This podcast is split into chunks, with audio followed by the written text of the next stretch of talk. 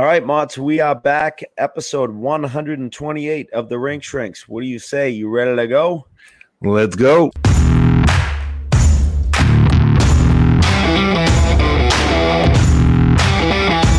right, buddy. Uh, a lot to catch up on here. Well, you know, kind of been quiet in the rink front. We we missed each other on the ice, but what's up? Anything?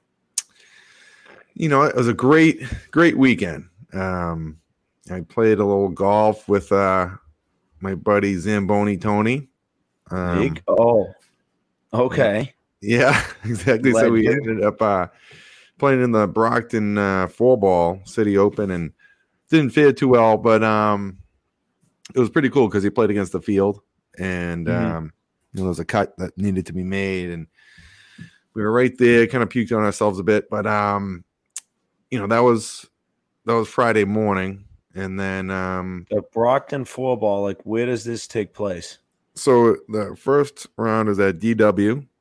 Of course, it was in gr- great shape. The greens are awesome. Really? Um, My yeah. father-in-law has been talking that place up for a while, for like a year or two now. yeah, they put a lot of money into it. Um, you know, around COVID. So, Okay. And then um, if you made the cut, you would go to Brockton Country Club, which is a nine-hole course. Um, that's where Tony cuts the greens and is proud of the greens, kind of protects the course. If you make that cut, you go to Thorny Lea. So it was like a three-day thing, but like this, you know, cuts along the way. It's a pretty cool setup. A lot of good golfers there, though. Like really good. Really? So it was like the best score between the two. It's a Mhm. two man best ball. Um, you know, straight up you guys big fail? boy golf. Did you make it after first round? No, we missed it by uh, two two strokes. Oh, Yeah, so you grinded. yeah, but it, I mean, you should we should have been we were under the the whole time. I four putted a green. All right, I'm, I'm just gonna say the greens are rolling, but unacceptable. You know, if you're Yeah. the, above the hole, I was below the hole, then I was above it, and then I was off the green. So just one of those one of those things. But then I can't say I haven't done that before, buddy. yeah, so then I you know shook it off real quick, came back, showered, um, went up to the brick and beam, and um, you know uh, was really excited to be a part of a good group to uh, have a little 40th birthday surprise for you. Yeah, what a uh, what a surprise that was. I gotta give um, I gotta give my wife Joanna a, a, very big shout out. Um, she was like asking for the podcast this episode to be dedicated to her for all the hard work she put in, which I guess we could give it to her. But she uh, no, she did a really good job. She told me I was going to her cousin's graduation party at Brick and Beam, which didn't sound out of the ordinary in any capacity that I wouldn't be going to that. And my birthday was like well over a month ago. So uh, it really, uh, you know, shout out to, to, to Joanna. I know Keith had a, uh, you know, a, a, a big help in it. I know uh, Bunzo Byrne. There was, you know, a few few guys helped uh, helped her out, helped her put together the guest guest list. But it was uh, it was amazing. I mean, shout out to the Rink Shrink team for making it down. Alan all the way down from Canada, obviously. Um, Billy, aka Emmett, was there. Jersey Shore. I mean, it was uh, and and and Court, and it was the the best part about it was I I walked in and the first person that I saw was Joanna's uncle, whose uh, daughter's graduation party that that I thought I was going to. So I they're like surprise, and I it was one of those like. Um, yeah, I'm like, oh, they wasted the good surprise on me. You know what I mean? Like, I'm like, oh, this is a surprise graduation party. You don't hear those too often, and um, and but uh, it- yeah, it was it was amazing. Great job by uh, Joanna and everybody else, and, the, and even the kids. I can't believe they didn't even spill anything. But I was like, dude, I, why would I even? She's like, you're so bad at this stuff, like. But I'm like, why would I think I was gonna have a birthday party? It was a month ago. Like my birthday was a month prior. Yeah, that's probably a good thing. You know, that you just kind of let your guard down a little bit. But yeah, Oh, yeah. big shout out, big hats off to uh, Joanna and her efforts, and like you said, the kids. It's tough to keep surprise like uh, a secret like that. You know, something's gonna slip, and I was kind of a little distant, you know, from you for like a week. I just didn't, you know, I didn't want to be the guy. Yeah. You like text me, I'm like, good, or like it's just a thumbs up. All right, hey, can't talk right now. mm. like just like you kind of like arm's length. Uh, let let By sleep until Friday. But uh, you know, it was an amazing thing. And what I could say is, you know, it just uh, it just shows you know, kind of went into like the Sunday sermon a little bit too, but like, you know, it's it's a real compliment to you and and your family. Um, you know, about you know, the people that showed up for you. You know, there's a lot of really, really good people there, hockey people, non hockey people, just really enjoying, you know, and celebrating you. And and that's the real um cool part. Um, you know, we are able to go to a, a graduation the next day for my my son's buddy that he played with but to wrap it all together, like there was like, like a really good group of kids there, you know, and I was just yeah. kind of observing, and it's through hockey that, and some of them didn't play hockey, but you know, majority were hockey players and at different age groups, but all getting together and having a ball, very respectful.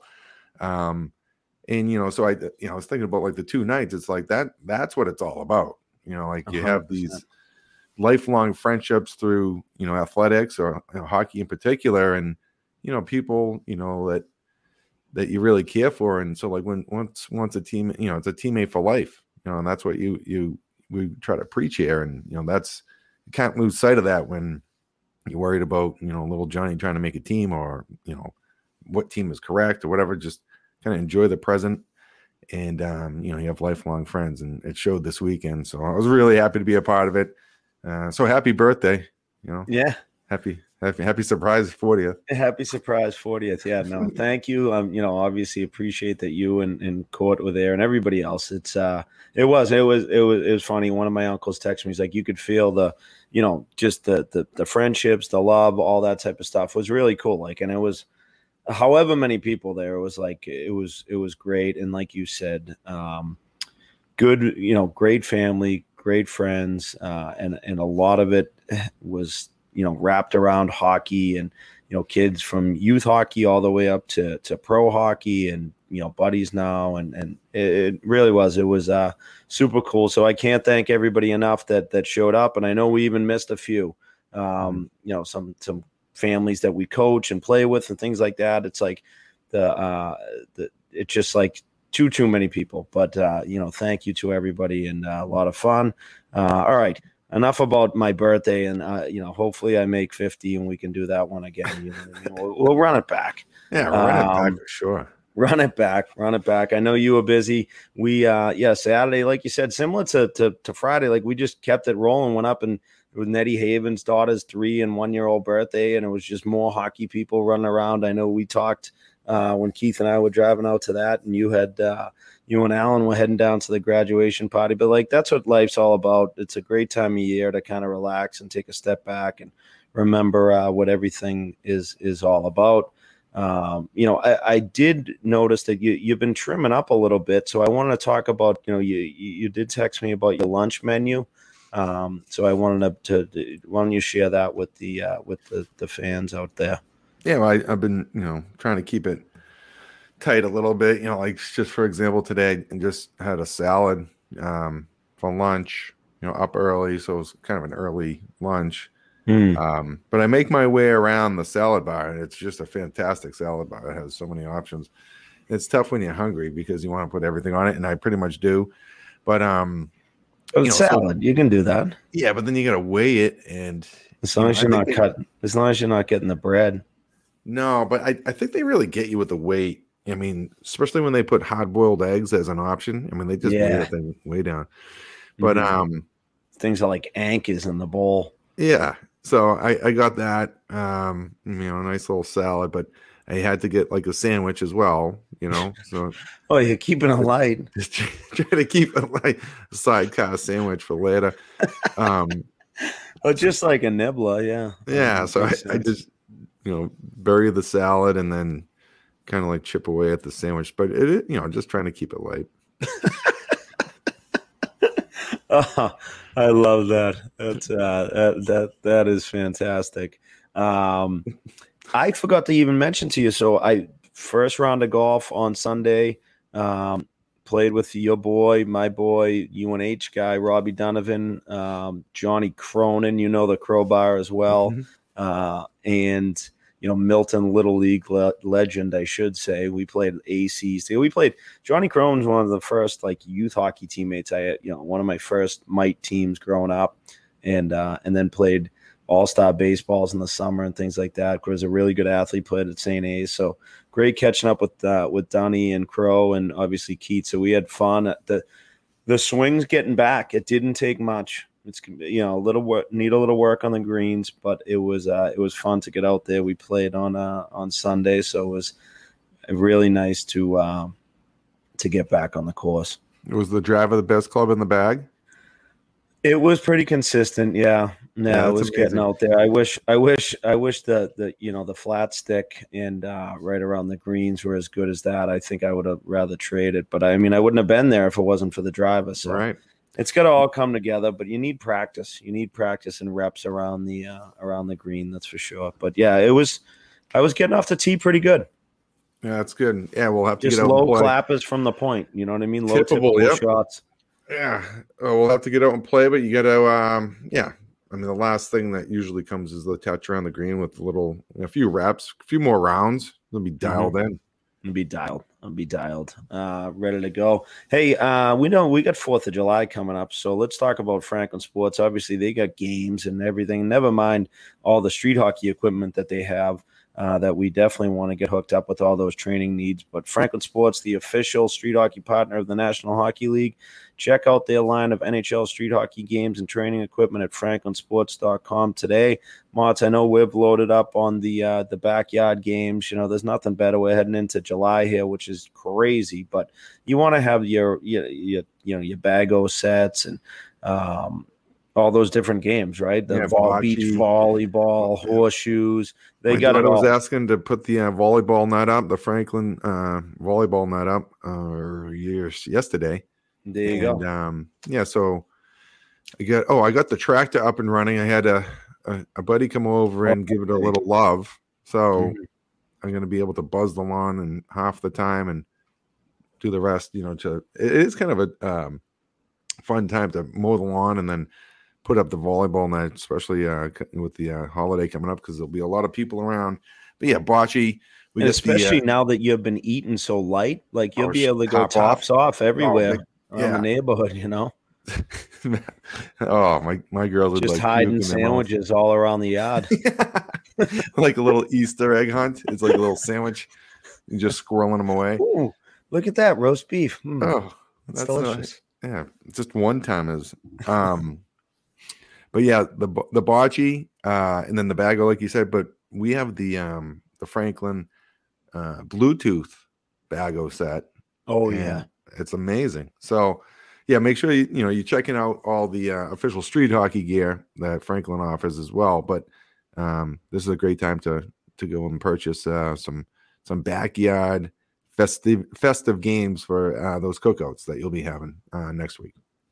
Absolutely. Fourth of July coming up. Nothing better. Uh, did you catch the NHL awards before we get to our interview? Uh, yeah, I caught some of it. Um, some of it was a hmm. little hokey, in my opinion. A little um, hokey. That's a nice way of putting it. Yeah.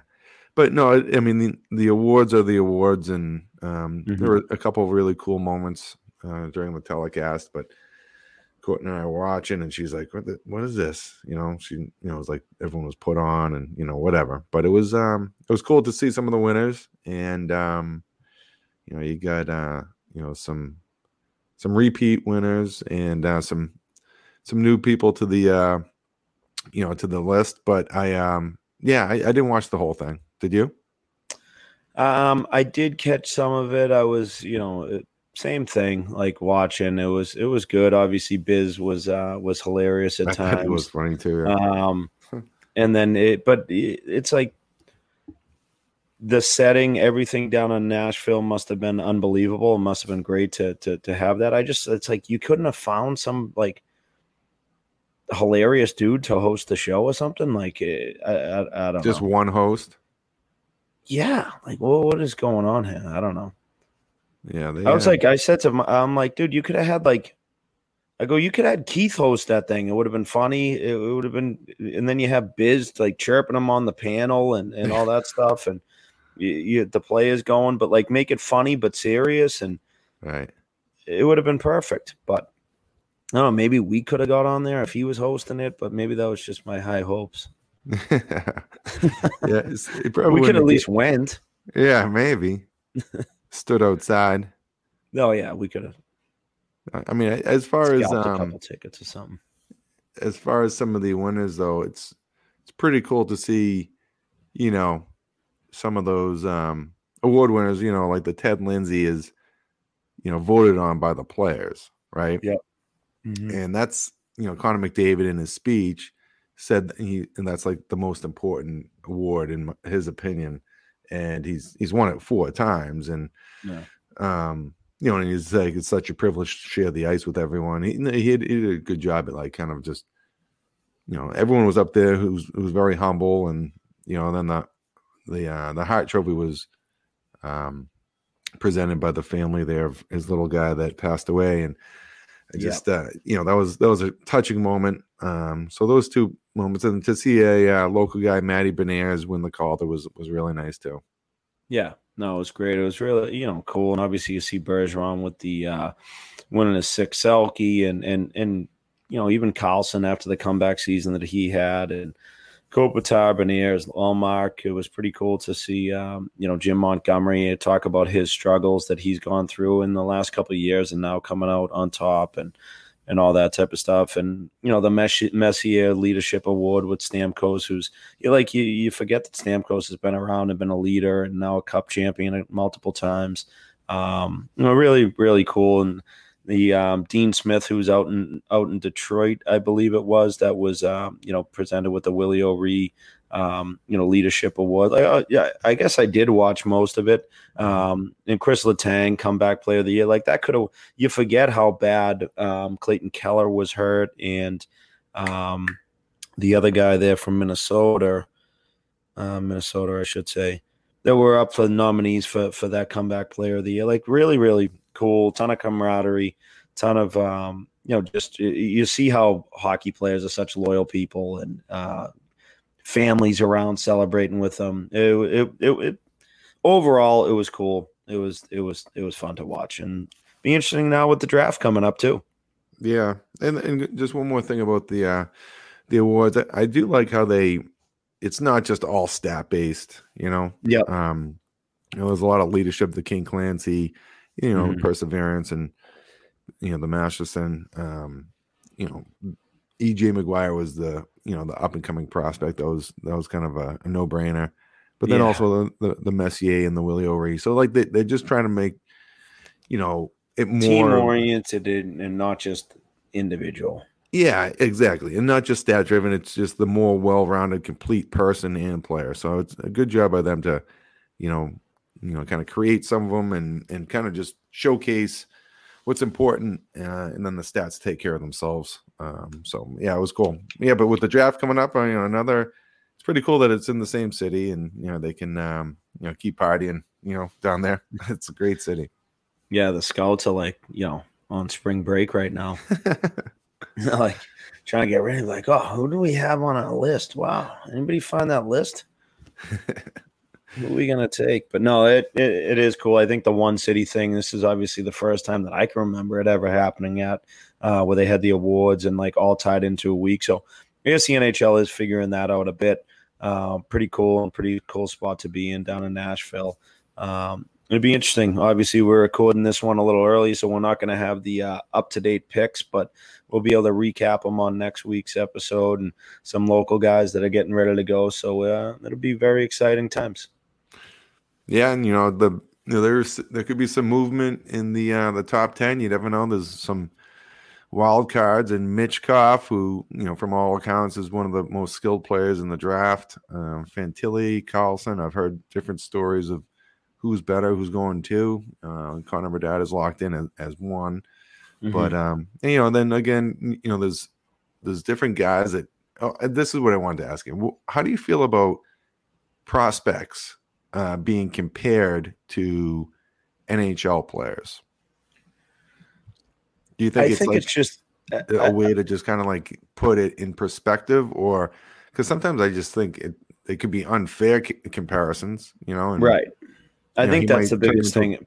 but I think it's it, it's more for the fans and the scouts to mm-hmm. say, okay, this person reminds me of you know so and so, right? And this person, you know, Connor Bedard is the next Patrick Kane or or whoever may, it may be, but probably some unrealistic expectations out there. But I think it's more done so that the the you know the scout can kind of have a, a visual of what that person plays like right? So an adam fantilli that maybe a big strong power forward maybe they're comparing him to a mid-career you know, mike modano yeah or a, you know a brady Katri- brady Tkachuk or somebody like that right? Um you know because he's got the size and the strength things like that so i think it's just similar comparables and things like that so um obviously very difficult because uh, there's never ever going to be somebody that's like exactly the same. But uh, and then you really start, you know, when you get into the all-time greats, then it's like really, yeah. really difficult to do. Like,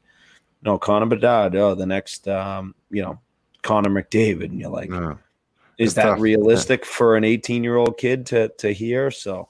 Uh, a lot so of expectations, I, all those guys. The other one thing that I wanted to bring up too, it could be interesting, is so Will Smith, who's a local guy here, was you know grew up was coached by Kent Hughes on the Boston Junior Eagles for with the 2005 Eagles for years, right? You played against them, and you know you wonder if they'll try to make a move to get up to him, or if he could potentially slide to that. What's Montreal around the fifth pick? Yes. Um, so that could be just an interesting dynamic. Like if he's there at four, do they try to trade up for him or, or, or something like that? Where, you know, and that would just be like an amazing thing, right? They it, basically Smith grew up playing from the time he was seven, eight years old for, for Kent Hughes, the GM of the Canadiens.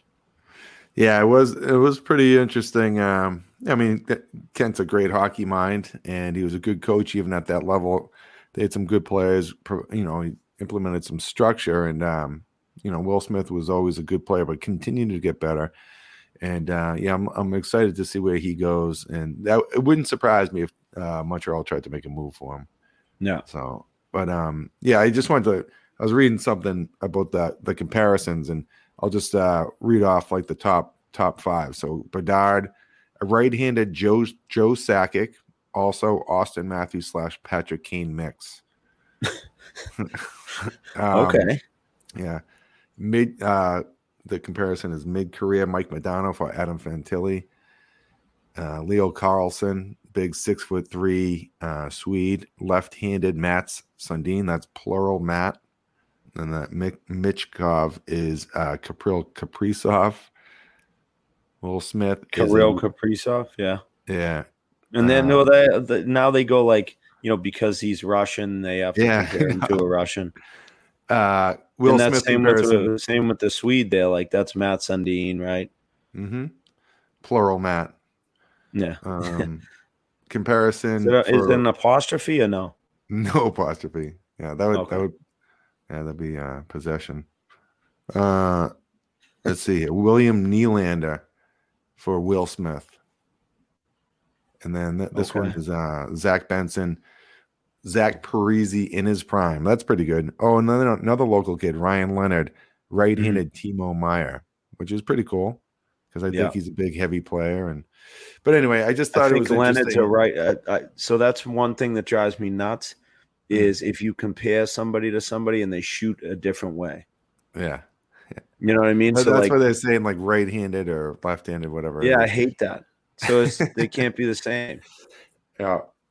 You know what I mean? Like Timo Meier is a lefty, like that Leonard's a righty, so they can't they they can't they, play the. They, they can play the same way though, and they just that's why they have to. Yeah, kinda... but they're they're they're, they're just different. so it, will be exciting. Uh, you know, tomorrow night we're recording this on Tuesday, so Wednesday night get the draft going and um, you know all the hype. Uh, we'll try to get some, some live, maybe maybe a couple live up uh, Instagram videos or posts or something for us. Yeah, we can try out that. there. You can yeah. try that for the draft. Yeah, we'll, we'll be coaching it up. Uh, so we'll be couching it, watching those. Uh, that that the draft will be really exciting. But um, all right, Mott. So let's get to our interview. Uh, before we do, we had a great interview with Marty Reasoner, obviously former teammate of yours. Uh, you know, we'll, we'll call Guy played about 800 games in the NHL. Uh, Motts couldn't give him credit for that in the, in the intro. You'll hear it soon. But uh, before we do so, um, it, this interview with Marty Reasoner is brought to you by TSR Hockey, which is located up in tax-free Salem, New Hampshire, where you can stock up on all your equipment needs – right? For the cheapest price you're going to find. Uh, you can also buy all that cheap stuff at tsrhockey.com. Um, you can call the team store 603 912 5970 and ask for Mike or Dave. They'll take care of you. They'll get you looking tip top, perfect, like gorgeous for next season. So you want to make sure you hit those guys up. Again, tsrhockey.com. If you're in the store or you're calling Mike or Dave, make sure you tell them the rink shrink sent you. And now, hope you enjoyed the interview with Marty Reasoner. And our next guest on the Rink Shrinks podcast, a veteran of 798 NHL games, drafted in the first round, 14th overall by the St. Louis Blues in the 96th NHL entry draft. A native of Honeoye Falls, just outside of Rochester, my former teammate at BC and on the island. Welcome to the podcast, Marty, the one man party. Reasoner. great to be here, Moss. That was a great introduction. You couldn't round up on the 798. I know. Who's the coach that scratched for the two? Seriously, we couldn't have just said like 800. Yeah. Yeah. Oh no, I couldn't. almost, almost. Hey, uh, well, I mean, Marty, you know, especially you're a New York guy, but your, your kids are gonna get really used to us just you know Marty this, Marty this. So uh, you know, at least you, you you're used to it, right? I, yeah. Well, since I was like 16, that I've been Marty. And I was saying, my son a couple months ago, we went over to Mott's house and he kept calling me Marty. And I went on the way home. He's like, "Why does he? Why does he call you that?" And I'm like, "What?" And he's like, "Marty."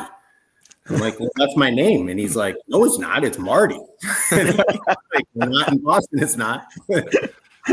not in Boston. It's not, kid. It, uh, it, it, changes quite a bit once we hit that uh, that Mass Pike. Yeah, he got a true lesson in Boston accent in Motz's house. Yeah, sitting out there watching some games. Yeah, that was exactly. fun. No, that's good, great. Good little visit.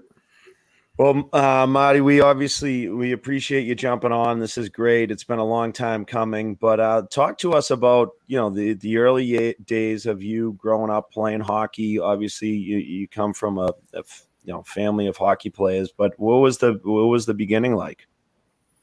Yeah, I mean, I, I think like most kids, you know, my dad had played in college, and you just got into it um, just as, as something that that he had done, and you know, growing up in Rochester, it was so cold and it snowed so much that there was wasn't much else to do. So, um, you know, I said all the time, and I say it to guys, is that it was just entertainment for us. My dad built a rink in our backyard, and and I had three channels for TV, so it wasn't like there was a lot of options. So you entertain yourself by going out and playing in the backyard, and and uh, it didn't feel like practice because it was it was entertainment, and it's what I did for fun, and just kind of going through that program where you just played with local guys. And um, it was interesting because we didn't have you didn't have what these kids have now. There wasn't instagram. There wasn't you know playing all these tournaments. And you didn't know you were kind of a big fish in a small pond. We'd go to toronto you know with our team get pounded by like 12 every time.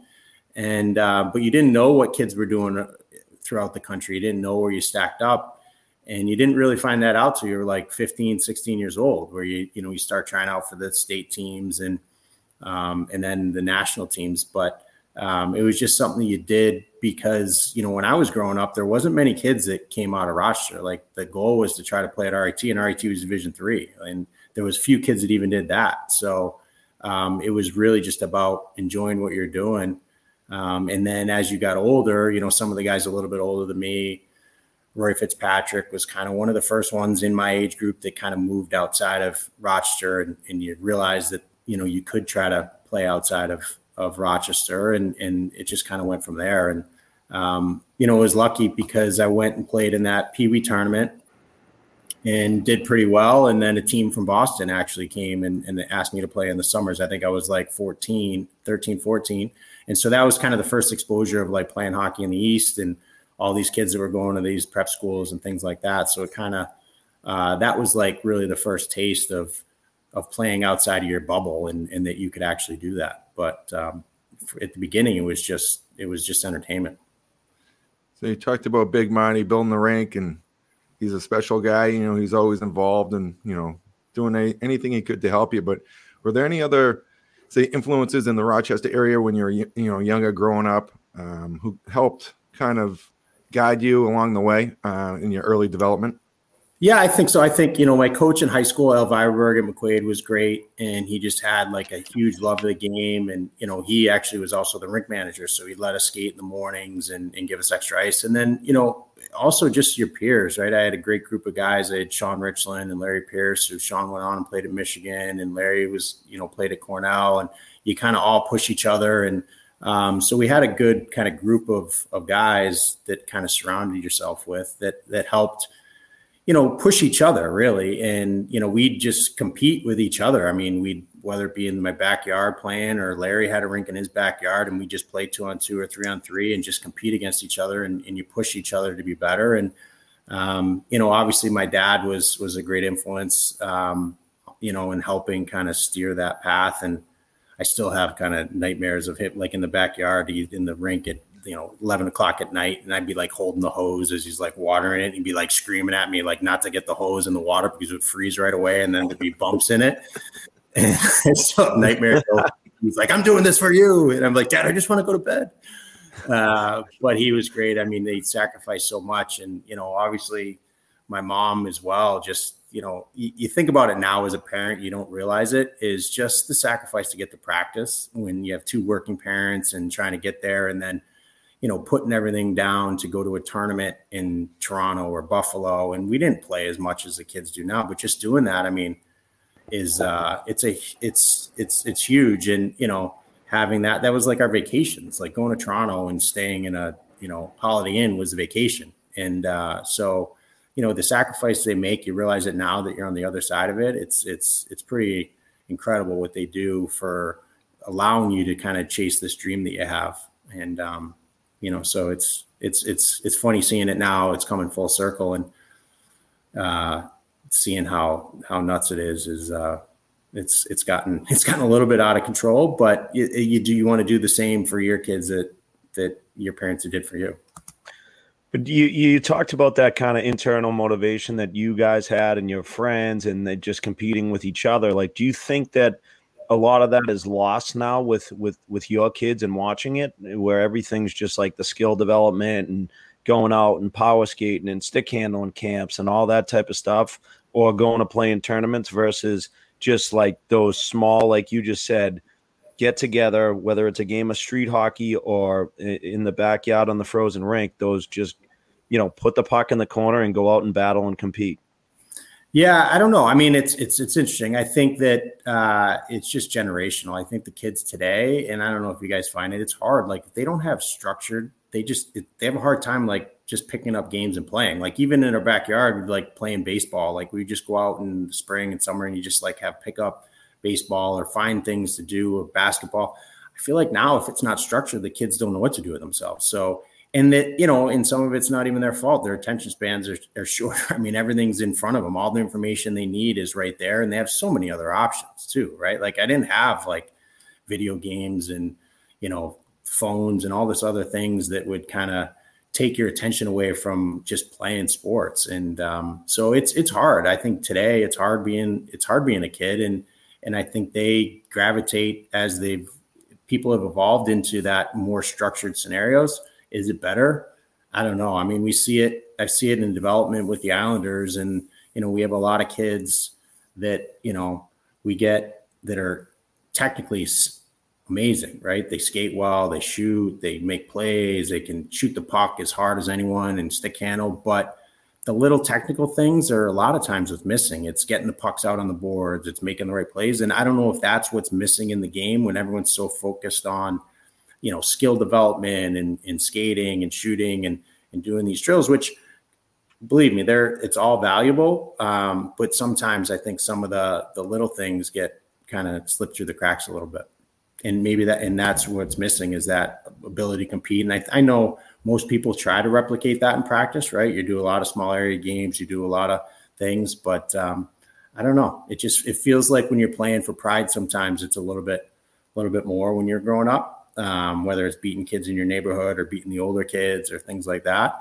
And um, you know, I, I think the skill level today is is definitely way higher. But you know, at times there's you know there's elements that are just always going to be there that are that people just need to compete and learn to compete. And the game gets very simple very very quickly. It's it's we're racing for the puck and who wants it more. Um, so it, it, it's it's funny how it has evolved. Um, but you know there's still an element that you know i think kids are missing a little bit. I'm bringing it back to uh your even your backyard or um, you know on the field. What position did you play? Which field are you talking about? Baseball left field. Yeah, right. It was right field. We, we all know that. we'll, we'll get into that later. No, no, no, no, no. Never you let can't that go. He's that Mott. Left field, Mott. Yeah. So Mott is the anyway, thing. Guy, the worst guy is always in right field. So he's like, I know you're in right field. well, we- we're gonna get to the point where you know. Yeah. So he goes to McQuaid and is able to uh, go to Deerfield, and uh, and we want to hear about that kind of decision making and how that kind of went about because a lot of our listeners uh, have you know chimed in about different um, prep schools and whatnot. But you know, it was, it was the league championship, and he's in right field, and uh, guy hits it, you know, pretty good, you know, pretty good shot. First, you know, three steps straight in. Ball goes over his head. He throws his glove at it. I'll never drive past. So I played in Worcester for a little bit, and, and whatever reason, sometimes when I'm driving through, I drive through Worcester. It was at Holy Cross, and we had won my first year. We had won the the baseball championship for the New England, whatever it was, and then the New next England. year I was going to BC already, and it wasn't really all in on baseball, and um, I felt bad because we were up two one, and I just charged this thing hard, hoping that I was going to get the guy home, and it never came down and and went right over my head. I'm chasing behind it. They score two runs and they win three two. And the worst thing Oh. is, I had a good game. I had like a double and a triple in the game, and uh, that was my last game ever. Kids were like crying on the bus on the way home, and I was like, "Sorry, sorry. Sorry, boys. Sorry, guys. I'm, I'll be at BC if you need me." But yeah, yeah. Uh, let me know if you guys need tickets to Conte Forum this, this, this fall. No, I always give him a hard time about the right field, but he was a, a sound. Dude, well, that's that's like a myth though, because in little league, right field we know is right field. Hmm. But when you get to like Babe Ruth and, and high school and all that stuff, right field, like you have to have like a hose and you got to be able to like it's a it the game changes. Vladimir Guerrero played right field. Yeah, I mean, Like I think I'm Marty st- was very I'm similar. still to liking that to like Yeah. little league, and I'm like, you know, Marty's out picking dandelions. I was definitely staring at the clouds. Uh, no, that's good stuff. But can we bring it back to um, you know, your time at McQuaid, you know, in Rochester area, uh, McQuaid Jes- Jesuit, and how you decided, and you know, where you kind of got the looks to go to prep school, and and how you ultimately decided to, to go to Deerfield. Yeah, it was. Um, so I went to. We didn't have we didn't have a hockey team in my town. We didn't have a high school hockey team, and um, and so you kind of had to make a decision. And, and back then there wasn't like all these options for junior and all that. So it was either I could have to like travel to Buffalo and play with like I don't even think Chanto was there yet with like the Scenics team or any of that, or it was split squad. It was uh, it was you didn't really have a full winter team. It was funny going into my freshman year. I actually didn't want to go to McQuaid. So I was stayed home and I played the first, and I was going to play basketball. I was like at my hometown school playing, you know, for my hockey team, and it was like a week and a half before the season started, and I was like ready to play like on the JV basketball team, and um, and then just kind of hit me like, what am I doing? Like I got to go play. So I went to McQuaid. We started the season, played that year, and um, and then the next year was when we started. I think that was my freshman year. So then you you played like in the U.S. You start in the U.S. programs, and uh, my sophomore year I had a good year at McQuaid again, and that's when we started really kind of looking at the prep schools. Uh, we were playing in the summer in New England. We had started kind of our own team out of Western New York um, that was playing, and then we played with some teams out of Boston, New England as well. and it's crazy how I mean I, I keep saying that how crazy it is now, but I still remember like my last my freshman and sophomore year, I probably played on like four or five teams and probably played like 70, 80 games. Like it got it got busy, right? You were kind of in that mode where you're playing a lot, you're looking to go to prep schools and playing in these different tournaments and showcases. And I think everything is just kind of backed up two years. It's probably two years earlier now than it was back then. Mm-hmm. Um, just in general, right? Because you weren't even being recruited until, you know, what was it, July 1st going into your senior year back then. So now everything's moved up. Um, but you know, and then in the prep school was interesting. I went to McQuaid, got to play a lot, and it's funny how life works. Like I, I was Sean Ritchlin and myself were the same age. We wanted to go to the same place, so we looked at a bunch of schools. I think, and came down to Taft, Hotchkiss, and Deerfield. And at the time, Hotchkiss was really good.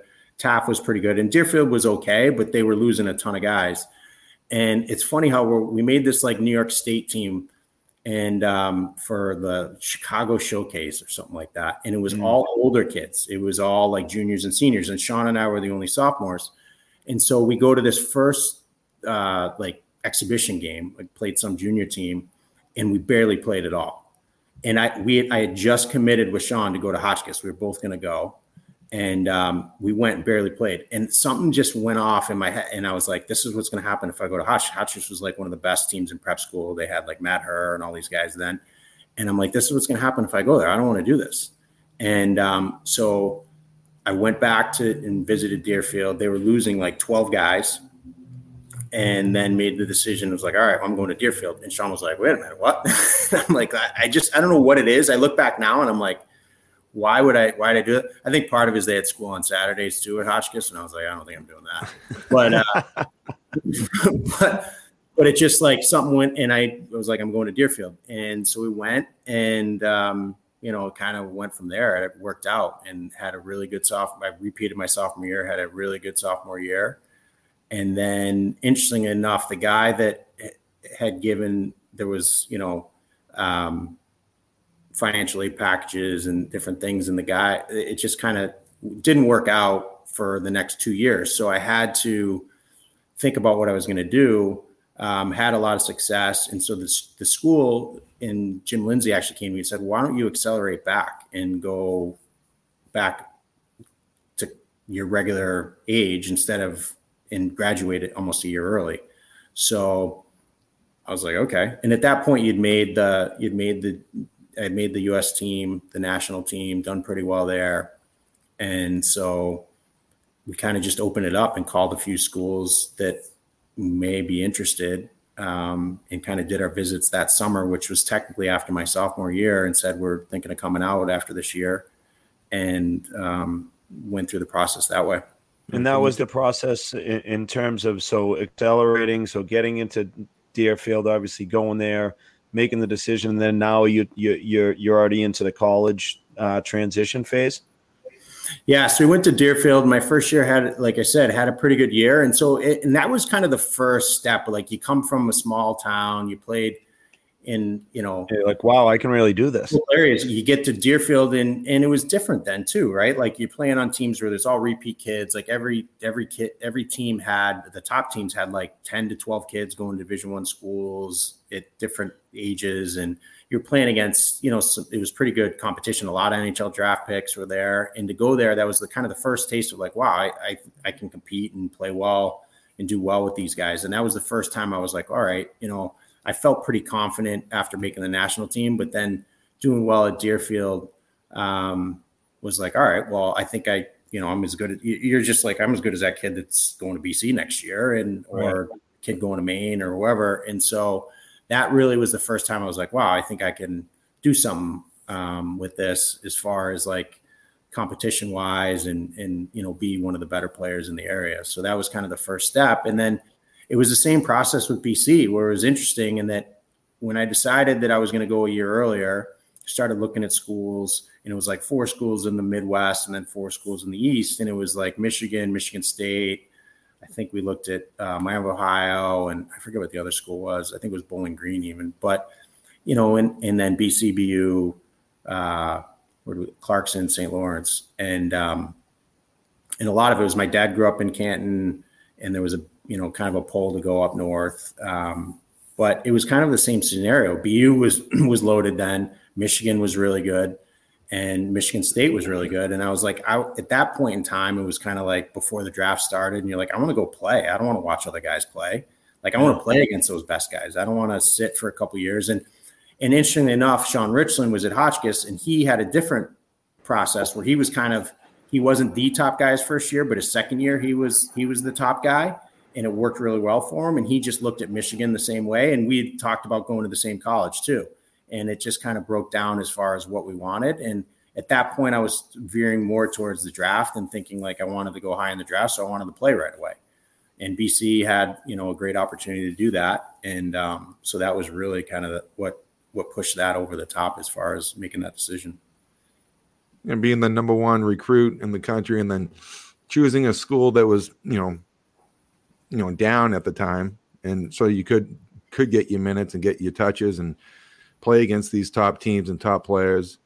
You know, you didn't ha- you didn't realize then the impact that you you had on that program. So I can speak to it firsthand. You go there, you know, I had played against you, you know, in some camps and whatnot, and then, you know, it's like, oh, Marty Reason's there, and like, you know, the dominoes start to fall. You know, the next year we have, you know, a, you know Jeff Farkas comes in from you know Western New York. So there was a pipeline of Western New York kids that followed Marty, Brian Gionta, Brooks Orpik. You know, you can you know the list goes on, but we turned it. You know, you turned the program around. I would say single handedly by you making that decision to want to play, and um, you know it was just an, an exciting time. Number one to to watch you as a freshman and go in and play really well as a freshman. had you know 40 45 points, you know, as a freshman, and you going in playing with Jaimo and Donnie Chase and all guys that um, you know are, super guys to begin with, and you know just to see the su- success that you had right away, you know, kind of gave me the confidence to to be able to come in and and try and do the same thing. So it was just a, a cool experience to number one play, you know, kind of against you as a, before I went into BC, and then you know the guy that you are and the player that you are, but that decision that you made to you know get your touches really had a lasting impact on a program. Yeah, it was funny because I, will never forget when we made the decision that we were going to come out a year early. I met I met Coach York. I was going up to the World Junior Camp um, right after he come back from 17s. I had gotten an opportunity to go up there as like an underage guy, and I was going up to the camp in like Placid. And we met. I met Coach York in Albany at a rest stop. and uh, he bought my dad a hot dog or bought us a hot dog. And uh, or we sat there over like hot dogs and like a soda and he and he had that like accent. And I hadn't really it was a different but I hadn't really been exposed to it. And he kept saying he's like Marty you want to drive the bus or do you want to just want to ride on the bus? You want to drive the bus you want to ride on the bus? And I'm like turn to my dad. I'm like what's this what's he talking about like, what is what is, what is this guy saying? And my dad was like, "What? What do you mean?" like, well, do you can you write? Can you type that out to us? Yeah, can we get that in an email? Uh, and he's like, and he kept saying it, and finally, it kind of sunk in. After he's like, "Do you want to be the guy that drives the bus here, or do you want to be a guy that sits in the back seat at another school and kind of?" And I was like, "Oh, okay." You could have said that in English, but. but uh, no, it was funny how how it all worked out. But um, and it was crazy even before that when the whole thing was going on. You know, a few months earlier at BC, I remember being like, I don't know, it seems like a lot going on there. And um, but I'm it's hands down the best decision I made. It was it was you know just a great great atmosphere to come into. They gave me a great opportunity.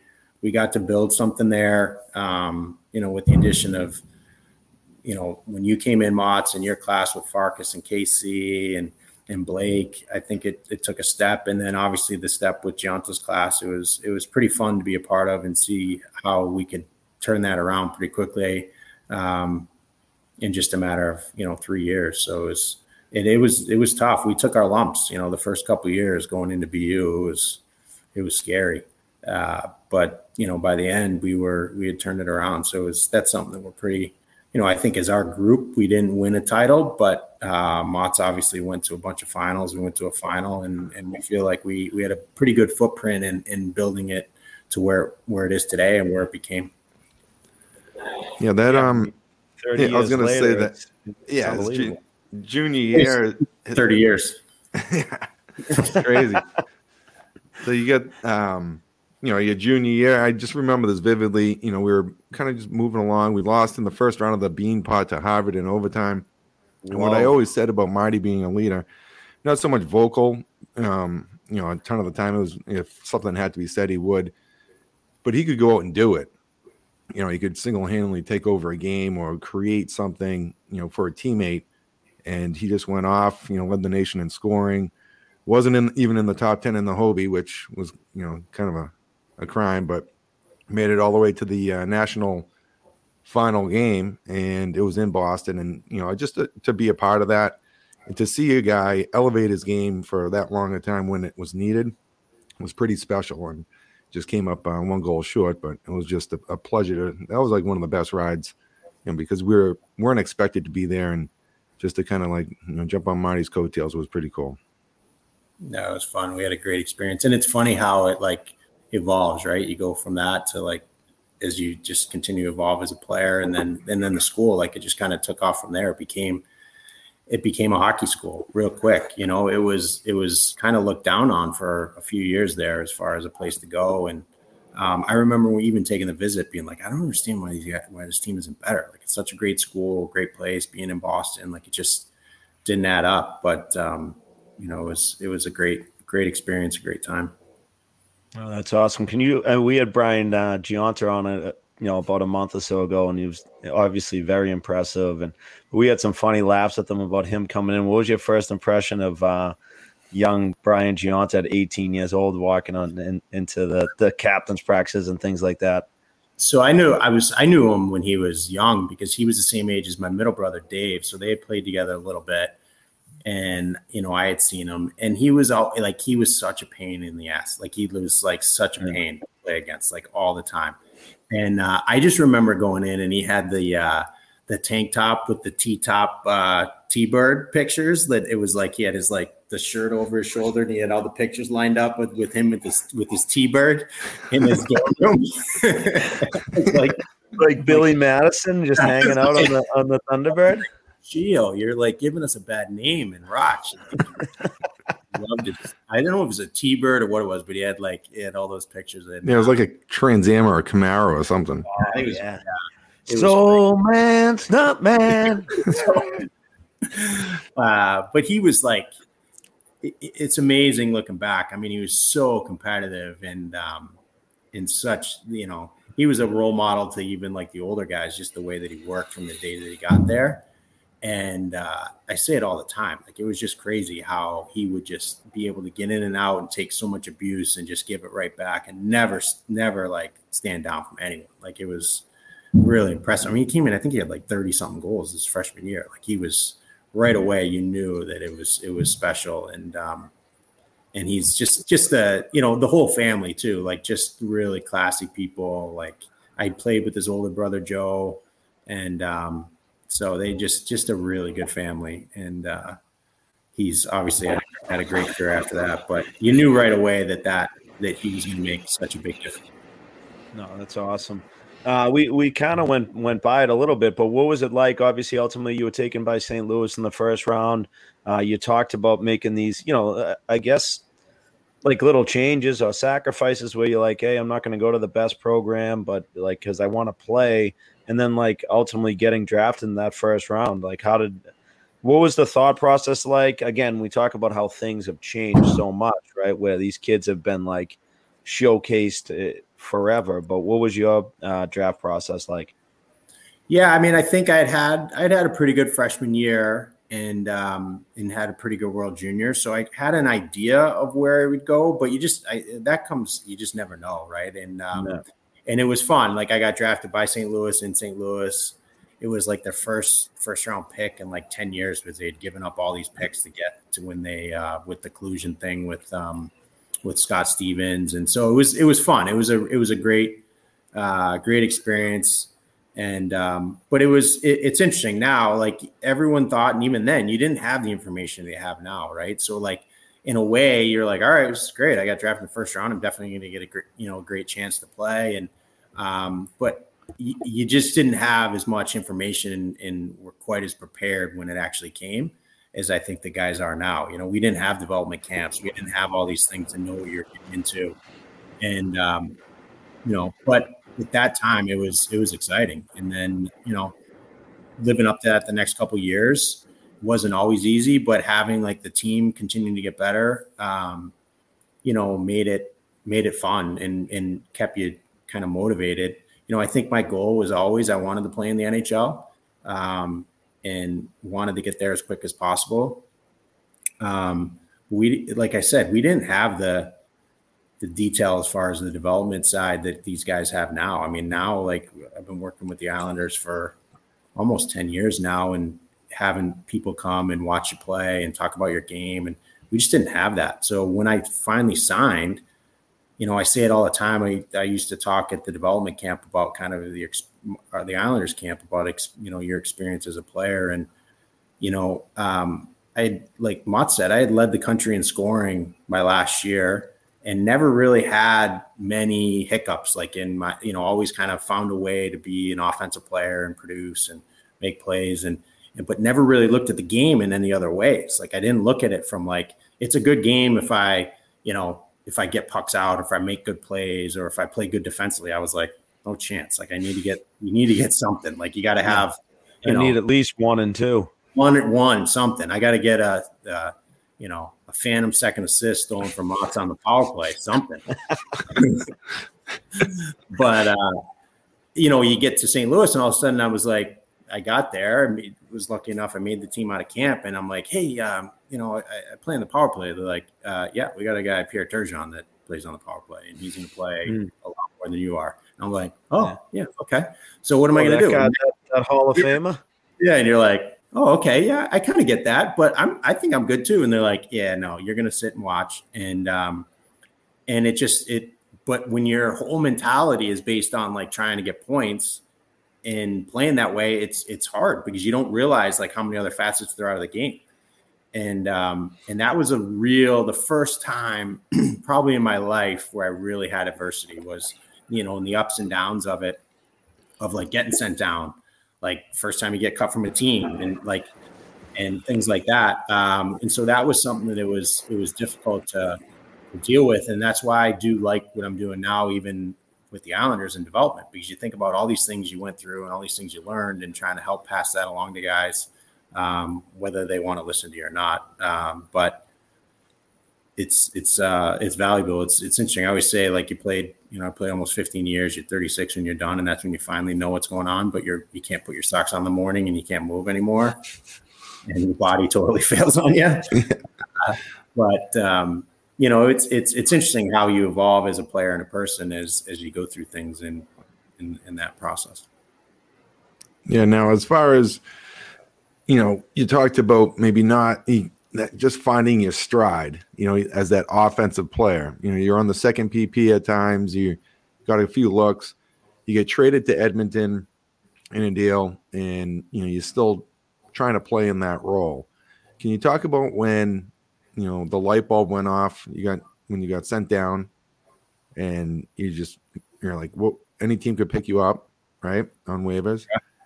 yeah so it was interesting i went through you know the cycle of like i played my first year kind of in st louis had kind of varying success was down in the minors got cut right away my second year was like flabbergasted didn't even i was like the first cut and uh, went down to the minors played well i think i had like 51 points in 40 two games or something like that, played in the All Star game, and then got called up. Turgeon got hurt, got called up, and played the last, I think, 30 games, had like 25 or 26 points. So I was like, all right, you know, I've kind of made it. Like I'm good. Thought I was set. You know, had a good summer. It wasn't like I, but you just kind of, I think in your mind, you take your foot off the gas a little bit, and then the next year come back. Contract year, pressing a little bit, and you know, I was I was thinking that I was going to take over. Like Turgeon's on his last year of his deal, and rumors that I was going to kind of come in, and then it just the bottom fell out. I just didn't handle it well, and back in the minors by like November, and just kind of fighting through that. Did you lose up. any teeth when you went down? I did my first. Oh my god, I can't believe I didn't remember my first ever. Didn't not totally knocked out. My first ever chipped tooth. I uh, I got this defenseman in Hartford, really slow feet, doesn't turn well. Got him going wide. Is Mato? Is it Mato or Mata? Mohave. Get him going wide. Try to go inside on him. Comes up with a stick, gets me right in the face. No, no call. No call. Tooth, chips my tooth in half. Hey, clean play. Yeah, clean. He didn't score. Chipped it in half. I think. I don't even think. I think I'd like total yard sale too. Like. hey, that's old rules. Yeah, yeah, he was looking for a call, and I was just like, "Hey, it was it was just a good hard play." yeah. So after the game, I go, you know, just like he was looking for that ball out in the uh, the playoff in baseball right game in right field. yeah, right. And so uh, after the game, I go up. Motts' parents are there, and they're like, "Hey, how you doing?" I'm like, "Great. I got no front tooth now because your son." I didn't even really know. Yeah, you yeah, were like, but, "You baby." yeah. no, it was it was a nice play. He was coming in strong side, slid it under the stick type thing. Uh, I was just like, "Ooh, I, oh, I gotta do something here. Can't get yeah. embarrassed by my buddy. Play hard against my buddy." And then I, I make him look uglier than. Well, actually, I was like, "Hey, you don't look any ugly." Good. Yeah, you look, I look good for a while. Started calling him Chippy. yeah, yeah. First, first tooth knocked out. Motts yeah, thanks, mozzarella sticks. Hey, it's gonna happen. You might as well be buddy, you know. Right. that was the oh, beginning. exactly. After that. But talk about you know, can you talk about just figuring it out? Obviously, the, the adversity of going, you know, getting sent back down, like you said, where you you thought you were, you know, kind of, uh, you know, slotted to be the the next guy, and and next thing you know, you end up in Edmonton. Yeah, so we get traded to Edmonton and kind of similar. I mean, I thought like, all right, well, Doug Weight's out. I get traded for Doug Weight. I'm going to go in there and, uh, you know, hopefully have a good chance and went there. And it just didn't, you know, I, I think camp was, was fine, but you're still trying to like figure it out. And for whatever reason, it just didn't, it didn't work and um, didn't have the camp that I liked. And before you know it, I was, I was scratched the first 10 games that I was there. Like you got traded, I just got traded for Doug Weight, wasn't playing at all. And um, and that's when I was like, whoa, this is this is uh, like, you know, you get traded your first round pick and you're like, I gotta, I gotta figure something out. And that whole year kind of fought it, you know, it was like back and forth of of blaming everyone else but yourself. And uh, I think I got scratched like 30 times. And um, you know, when I was in, wasn't play, you know, wasn't playing a lot, little bit fourth line, like kind of in and out. And um, you know, Mac T, to his credit, you didn't you didn't always like what he had to say, but he was honest with you. Like he was he was honest, and he would say to you, he's like, "You might not agree with me, but I'm going to tell you exactly how I feel." And he's like, "You just don't do enough. Like you just don't. You're not doing enough out there. Like you, you get out there, you're just you, you know you're you're cheating, and you're not you're not playing the right way. And until you do, I I just can't use you. And it's it's a good lesson, and I try to tell it to you know whether it's kids in our system with the Islanders, or even our own kids, is like you have to find a way to make yourself valuable some way. You have to. And I fought it. I didn't do it. And then so I played that whole year out. And the next year I got to camp, didn't even have a chance. Like it was, and so they put me on waivers right away. And literally got passed up like three two years earlier i was thinking i was going to take over. And we went to the conference finals with st louis and was playing with like keith tkachuk and pavel demitra and two years later i'm on waivers and not one team picked me up. And i was like wow. So that and that's when it really kind of hit. And i think that summer i really dedicated to like i didn't care where i played. I just had to make sure that i thought i was going to be done. Like i was thinking i was going to be done go to europe. And um and I was like, no matter what I do, I just got to go down swinging. And so I got sent down because the guy got hurt, and I was down for like two days, and um, got called back up to New York in Jersey. And it was kind of like the light bulb went off. I was like, whatever it takes, I'm going to do. It doesn't matter. I just got to make sure I make a career out of this. And it's not about being upset that I'm not on the power play or be upset that I'm not playing with certain guys. I just got to make the most of whatever opportunity I get and that night I had two goals in Jersey and assist, and then played the rest of the year like a third, fourth line, killing penalties, checking. And he, Mac T pulled me aside. He said, "Listen, until you learn to play in your own end and win draws, you're not going to play." Like when I first got to St. Louis, I was being pulled off face-offs in my own end because I couldn't win a draw. And there was like, if you don't do this, you don't play. And it just kind of instilled in me, like, so we started practicing every day. Like you battle every day in practice to try to be the best guy because that was the guy that played. It was simple as that. I mean, Mc, MacTavish used to, he would have these rubber pucks and he'd make guys, he'd shoot pucks at them, make them lay down and block shots on pregame skate. Like other teams would watch and be like, what is going on? And you could always tell who he was like mad at because he'd make sure he got at least one right in your gut. Like, he'd be like, he'd be like laying down, like literally laying down. He'd like fake, pump fake, and make you get up and like lay down. Like it didn't matter. Ales Hemsky was blocking shots. Like it was, it didn't matter who it was. Every guy was. So you learn that mentality, and before you know it, you kind of like accept it. And so then it was like, all right, well, I'm gonna. This is if this is really gonna do, I'm gonna do it. And I played the rest of that year. Ended up leading the team in plus minus. Had a good year and just was was playing on that like third, fourth line, move my way up to like the first penalty kill unit and the one thing we were able to do, and it's kind of similar to what your career, Motts, in that you what you did is you take the things that you learned is you still think you're an offensive guy, and you take those things and you try to like use that when you're playing against those guys. So you're trying to flip the script. You're trying to think offensively as far as what would I be doing in this situation? Who am exactly. I trying to away? And I think it helped because you could try to think on at the same way that they were what they'd be trying to do and became you know decent at it and um and so we were able to was able to kind of fill that slot as like that kind of checking and then you know played what? Another 10 years after that. So um was you know and it just kind of evolved from there um, where he just became that guy that was reliable and played PK, one, you know, and became like ultra focused on the faceoffs and you know was one draws. And I still say to guys today, it probably gave me an extra three years in the league was just winning draws and killing penalties. So, um, you know, was it's, there something with like Marty? Was there ever? So obviously, you talked about you know Craig MacTavish, who obviously was was you know a hard ass and a hard ass type of player and things like that, and and you know the coach to player relationship is going to be one thing.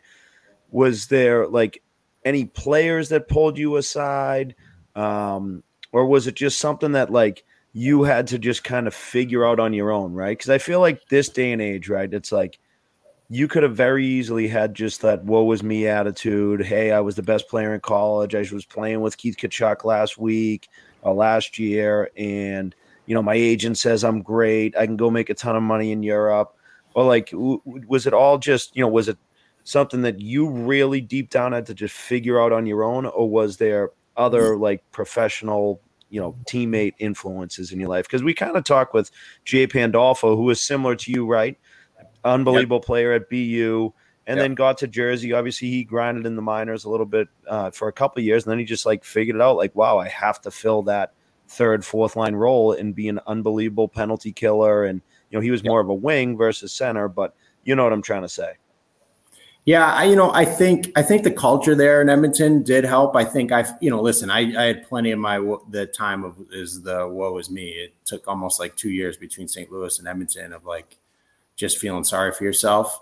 Um, but I think you know that culture there was was everyone was gonna was gonna play a certain way, and if you didn't, you just weren't on board. And um, you know, I think that definitely was was a big part of it is is that was accepted and the guys that battled guys that blocked shots guys that played hard were were the leaders it wasn't always the stars it was the jason smiths and the ethan moreaus and those guys were the guys and the steve staios of the world that were like they were the leaders on those teams and they you know mm-hmm. todd marchant was a lifer there and he was a third line guy but he he was a guy that everyone kind of you know fed off of and um, it was kind of the mentality up there was probably always you know why the, no one wanted to play against us but um, because we just you just kept coming at, at teams and um, so it was it was kind of you had to accept that mentality and it yeah. took a little bit and then some of it is just like growing up a little bit you know i was a still immature and young and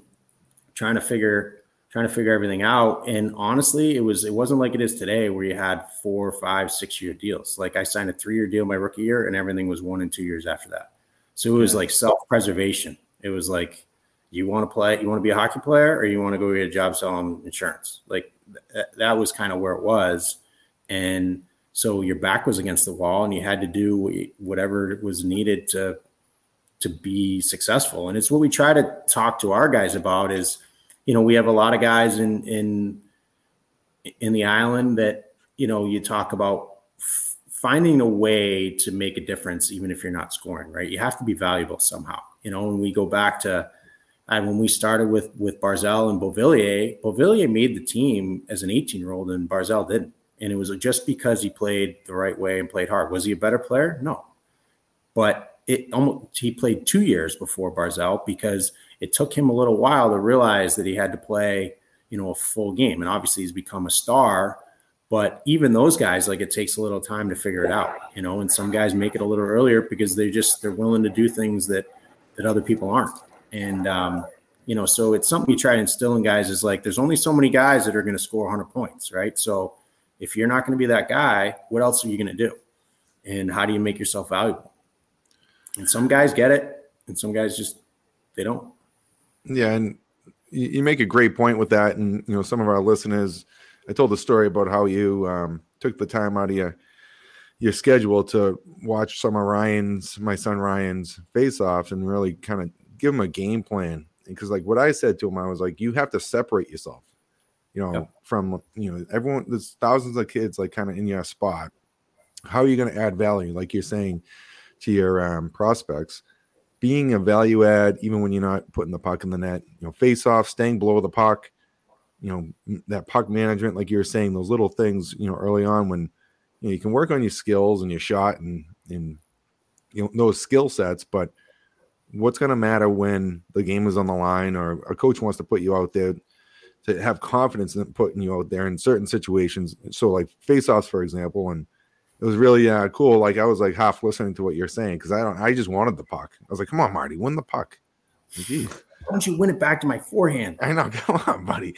So, um, but yeah, that's just a great yeah. kind of message to send, um, you know, young players here, and, and just have that kind of mentality of just providing value value even though you're not scoring. Yeah, and the thing that it does, and I talk to guys about it, and we still talk to guys in the NHL about it. Like I work with the guys in Bridgeport, I work with the guys in, in the Islanders, is that what you don't understand, and I was I was as guilty as anyone, is you don't put enough effort into it, you're you're potentially losing ice time, right? And like you guys talk about all the time is like you have to be a coach has a decision. Doesn't matter if you're 12 or 15 or 27 is they need to be confident that they if they put you out in a situation you're gonna they can they can believe that you're to make the right plays and and be confident that you're to do it. And if there's any question they're probably not to put you out there. Mm-hmm. so the flip side of that is if you can win every single draw and they feel confident think of how many how much more ice time that is going to get for you. So you win a draw on your own end puck comes around the boards, gets chipped out, you get a two and one, you get a scoring chance. Like you're just getting opportunities to play more, which gives you an opportunity to, to do things that you want to do. And if you're if you're not, you're automatically taking yourself out of those situations. And I didn't realize that when I was young. I was like, you know, Mike Eastwood's going over and taking a draw, and I'm sitting there because he wins it, but it still gets stuck in our end, and I lose a whole shift. Mm-hmm. You don't even think about what that the lost ice time that is and the opportunity that you're giving up. So we try to talk to our guys, particularly the centerman, is like is owning it, right? And it should be a competition. When I was in Edmonton, we had myself, Mike Peca, Jarret Stoll, and Shawn Horcoff. So it was actually we would compete in practice and we'd make each other better because you wanted to be the guy that was being put out there in in the last minute. You wanted to be the guy in the last minute of a period or a game because all those guys were good, right? So you had to how do you you got to you got to get on a roll, you got to show that you can compete. And so you know, I think that's where guys can really separate themselves when you see guys that are playing longer because it doesn't matter what level it is. At the end of the day, the coach has to be confident that if he puts you out there, you're going to do the right things. So, no, that's a really good message. Such a great message. Yeah. Yeah. No, it really is. Um, no, I mean let's let, us let's let's keep this rolling. Obviously, uh, the, the, there's so much stuff to talk about here, but like you know we can get into much you want to stay with with the nhl stuff or you know talk about what he you know what marty's seeing now with his kids coaching like what, what do you think well i i think you know he, the, the I mean, uh, we, I know we can't keep them all night, but I know, like- but we could. This is where we take our shirts off, though, Marty. So you, you start. my tuxedo t-shirt on.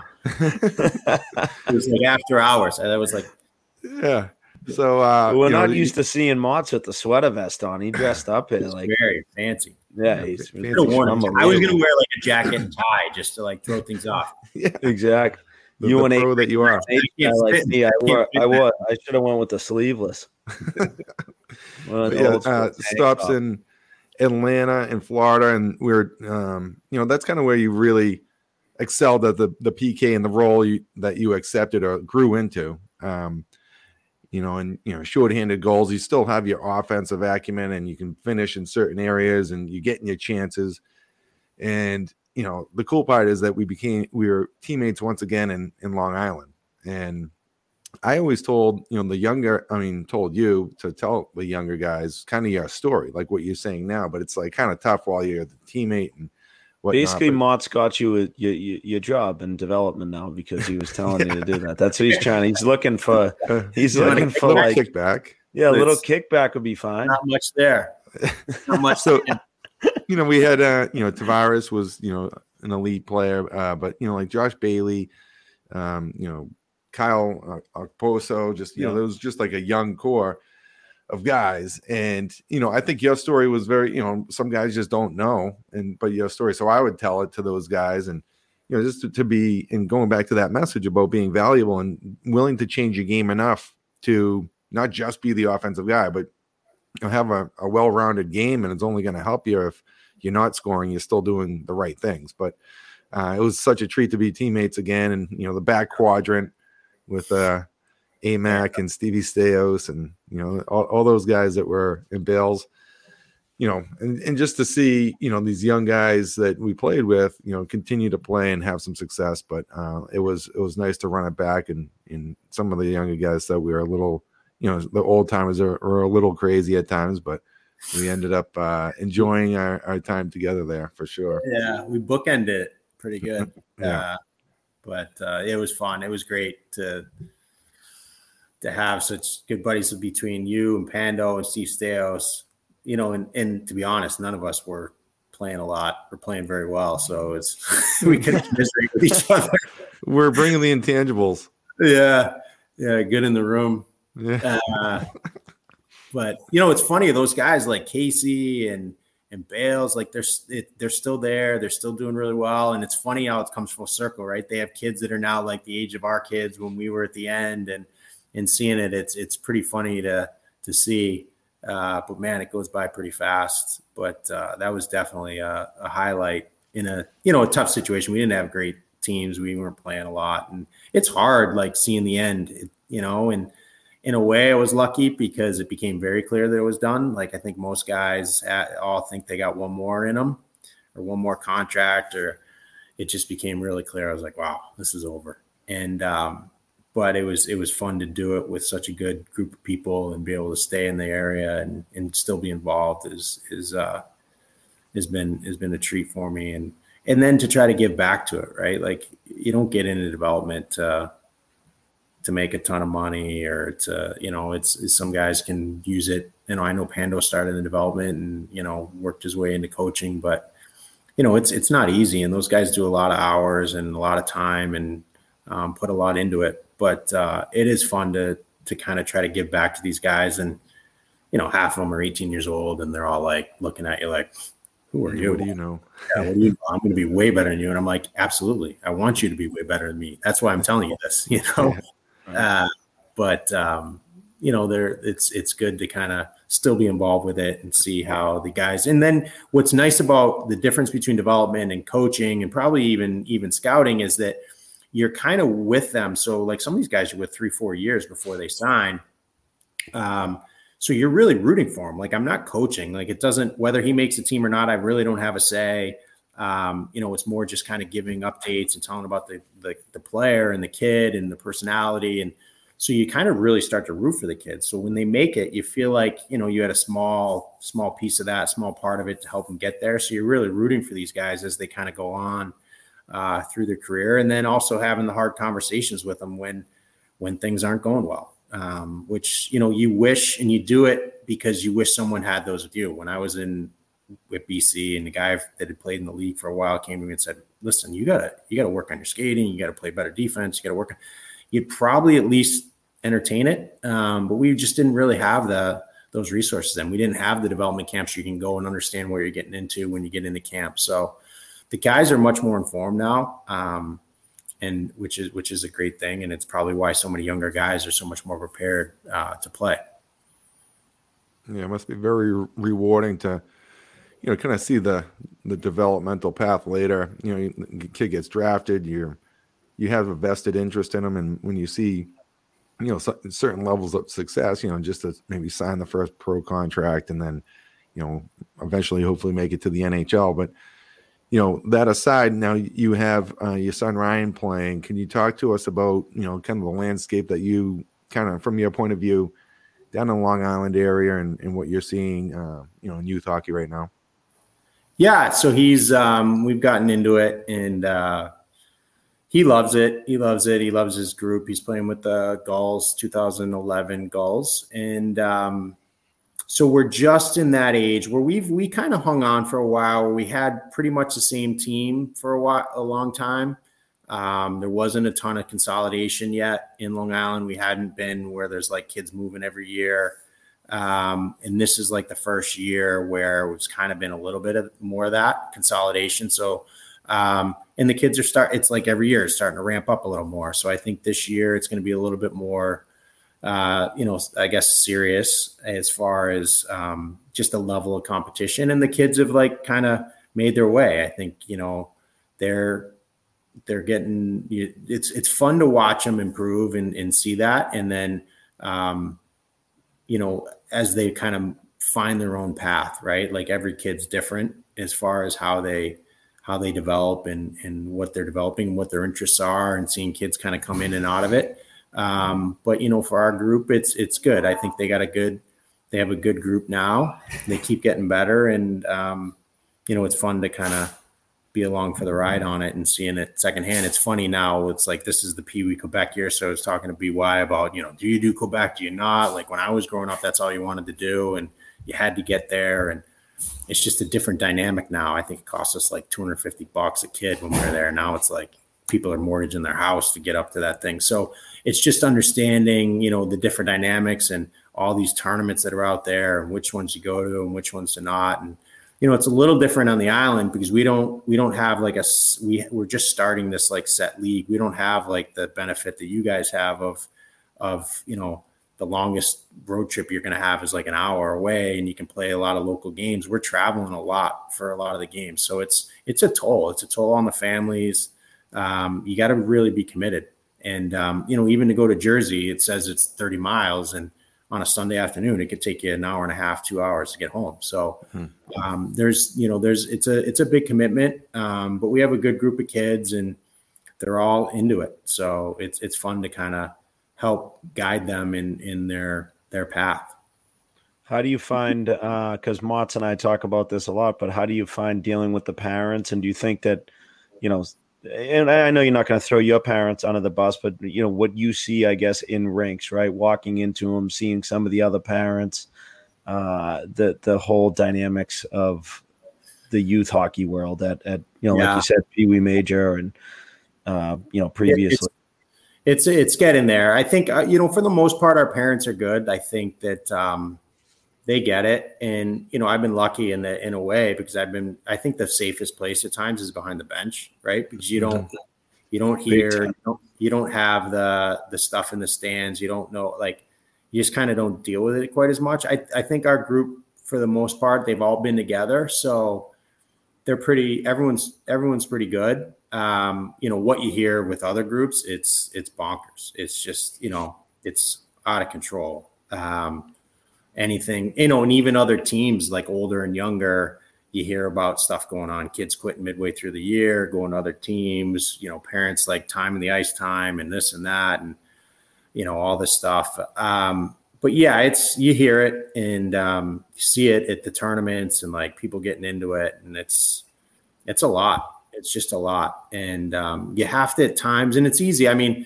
everyone's a competitive person, right? So you have to at times kind of take that step back of like, all right, they're tw- they're 12, like we, they're gonna it's gonna be okay. And I still remember, you know, I don't know what you guys, but the best 12 year old I ever played with, no one knows who he is. Jason Bonds and you. Bonds Bonzi wasn't even the best player. It was Brent Ashcroft. He was the best player, and he went to the Western League and just never really grew. He was a, he was a good player in the Western League, but he never. So and then Bonzi's the same. Like he was, he was Bonsignore was like I played on the same line with him. He was a year older. He was six foot, 160 pounds when he was 12. I was 11. I was 5'3", 105. And we played on the same line. was, I mean, um, and you know, it it's just like you and Gionta in college. right. Right. I wasn't I wasn't anywhere as quick or as good as Gionta was for his winger. He probably wish he had Gionta. Gionta was four two then. Uh, but um, on a phone book. but he uh, you know it just you don't know how people are going to develop right so and i think that everyone is is at their own path so it's it's hard because people can get really swept up in things and it's like we debate all the time is is the best thing being on the best team uh, versus like being on a maybe a lower team and playing a lot like it's that it's the balance that you have and you talk about is is obviously you want to be competitive. You want the kids to push themselves. You want the kids to want to play in these good games. We want to come up and be able to not get pounded by the Terriers by 12. Um, but you know, at the same time is is like what's the best for your own kid, right? So if your kid is on the best team, but he plays on the third line and doesn't and the team plays to win and he doesn't play in the third period and doesn't get minutes on the power play, is he get is he getting better? I, you know, you can argue he's getting better in practice, mm. uh, but I don't know. I, I I get the sense that confidence wise, it's going to be hard because if they don't have touches in the games, they're probably not going to get as many touches in practice if the team's that good. It's going to be hard to get pucks from kids, and yeah, you're going to have to compete and you'll get better.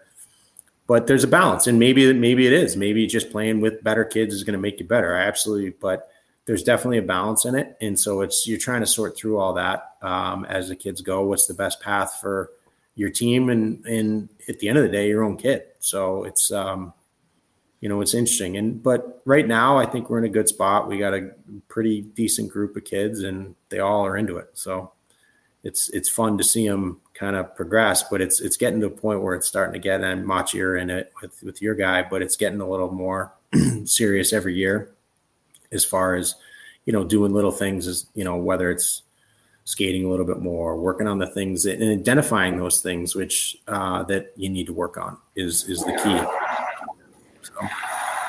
yeah i mean that's the one thing that we do talk about a lot is like play to your strengths work on your weaknesses and you you just you have to be able to identify those and be a good self-evaluator and and work um, you know to your best ability to make yourself a better player all around and yeah. Um, you know, you put the work in off the ice, and it does ramp up each year. And you know, the kids like talk about that burning desire, internal desire, because a lot of parents really want it for their kids more than they do at an early age, and you know, the light bulb does go off for them at different stages. You know, puberty hits, and they get some growth, and they start seeing some results from some of the work they've put in, whether it be stick handling, shooting, you know, just some some natural development uh, through growth. Um, but yeah, that's it's all you know, very you know, typical stuff that we talk about here. So you kind of nailed a lot of the topics on the on the head there about you know teams and you know super teams versus you know middle of the pack and you know we we like to to really talk about certain aspects because we have a lot of different you know uh, listeners that kind of ask a lot of the the same questions that you answered right there I, I don't think it's funny and i've talked to different parents and um, I don't think there's a set playbook, right? I just don't. I think everyone's got to kind of figure it out, and it's it's you know you got to figure it out for yourself and for your own kid. And um, sometimes being on the best team will work for the for your mm-hmm. kid, and sometimes it's just it's not. And um, but you gotta you got to kind of figure that out for yourself. And I don't think anyone's going to have that answer for you. Um, so it's it's it's not easy, especially when it's funny when you're playing, and I'm sure it's the same with you guys, like it was, it just felt so much easier because you felt like you had some control over it. And when you're not, it's just totally different element, right? Mm-hmm. You're kind of, you're subject to uh, other people's actions and other things happen going on, and it's out of your control. So, you know, all you can do is give them the information and then hope that they're willing to use it and take it in. Yep, that's no. good stuff. All right. Or you can put your shirt back on. uh, no, you're, you're so right, though, Monty. And it, it, it, I think a lot of that has to do with, right? There's so many parents, so many kids that, uh, I'm sorry, parents of kids that maybe haven't played a lot. And then there's, they get caught up in the, you know, that, that FOMO, like, what am I missing? What am I missing on this? You know, if I don't go to this tournament, if I don't do this camp, if we miss this clinic, and then the kids are getting it on their end because it's like oh i saw that so and so was in yeah. montreal for five days or, or yeah. you know whatever at this tournament and it's just like you're getting it from all angles and i think that's the biggest thing is our job as parents um, you know and, and it's like just trust the process there's like you just said there's no perfect game plan you know what i mean there's no like if if bill, bill belichick wrote a book about how to raise uh, you know the perfect hockey kid or football kid or whatever, like everybody would be all in, right? But it's just it's different and it's different for every kid. It's different different for every family, and that's you just got to trust the process a little bit. Like that's kind of what we always say, and just have fun and enjoy it. And, and at the end of the day, like make good friends, be a good teammate, be a good person. Yeah, you know, it's like I went. We a buddy of ours, guy Larry Pearson, much you know him. He built this outdoor rink in Binghamton, and uh, it's funny. So we meet a team from either Rochester or Buffalo there every year and play this outdoor game. It's amazing. He has this huge farm, and we have a great experience. And it's funny that I a guy that I played with when I was 12 was a goalie on our team, and you met him.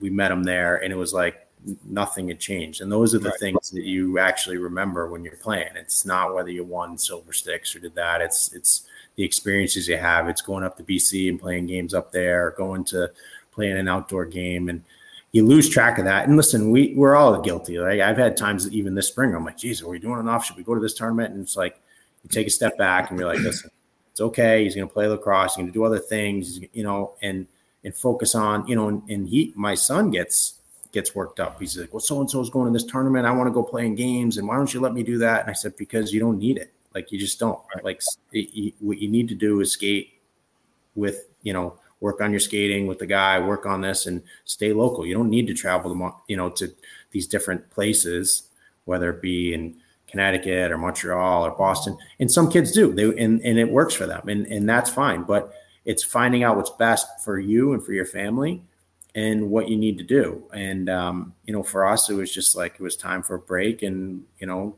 go play another sport.